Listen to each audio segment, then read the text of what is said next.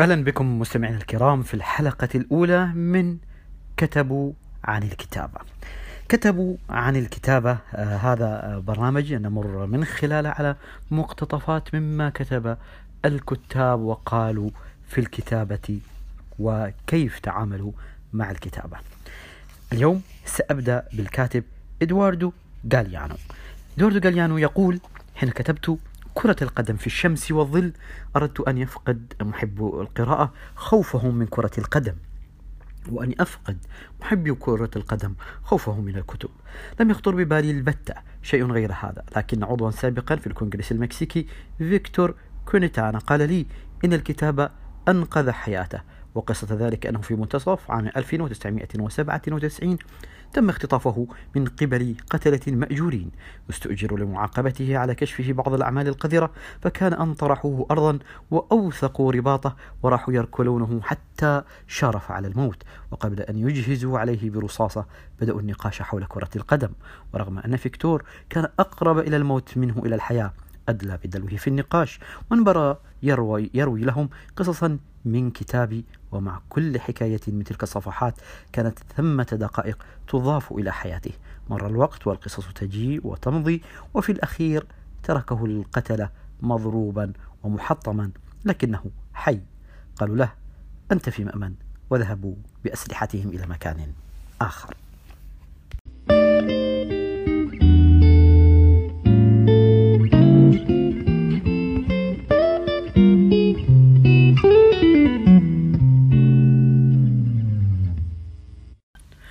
إيزابيلا اللندي تقول لماذا أكتب؟ لا تصدقوا كل ما أقوله. فأنا أميل إلى المبالغة قليلا ودائما ما أتمسك بالحقيقة المتخيلة تماما مثل أولئك اللصوص في قصة إدواردو غاليانو عن عجوز ورسائل. هل تتذكرها؟ على كل حال الشيء المهم حقيقة ليس بيان السيرة الذاتية بل ما بقي دون أن يلاحظ في ردهات القلب السرية.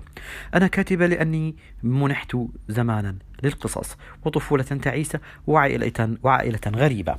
مع أقارب غريبي. الأطوار مثلي لم يتركوا لي حاجة لابتكار أي شيء إذ كانوا يوفرون لوحدهم مادة مثالية للواقعية السحرية. قدم لي الأدب تعريفا عن نفسي ذلك أني اكتشفت كلمة بعد كلمة وصفحة بعد صفحة نفسي الجامحة المتوهجة. لقد تعلمت يا أصدقائي خلال العشرين سنة الأخيرة أن الأمر المؤكد الوحيد هو أن لا شيء أكثر من الكتابة يجعل روحي تغني. فالكتابة تجعلني أشعر بأنني شابة قوية جبارة وسعيدة. يا إلهي. تكتب الرواية من نسيج الحياة. فهي عمل طويل مضني كتطريز نسيج كبير بخيوط وألوان متعددة. أعمل فيه باستخدام الغريزة دون معرفة تامة بما أفعل حتى يحين اليوم الذي أقلب فيه الكتاب وألقي نظرة على تصميمه. وفي الحقيقة أنا لا أنهي الكتاب بل أستسلم له فحسب. يوجد دائما المزيد ليروى عقدة أخرى في الحبكة وشخصية أخرى مدهشة. وأكثر من ذلك ثمة دائما ما يجعلني أغير وأعدل وأتعمق. إن القصة كائن يولد بقدره الخاص. ووظيفتي هي أن أسمح لها بالتعبير عن نفسها.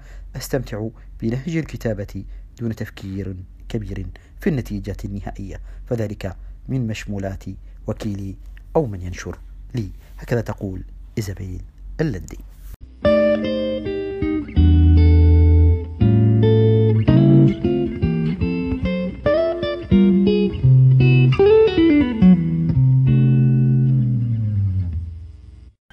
في هذه الحلقة من كتبوا عن الكتابة اخترت لكم مقاله إدواردو غاليانو وإيزابيل إلندي.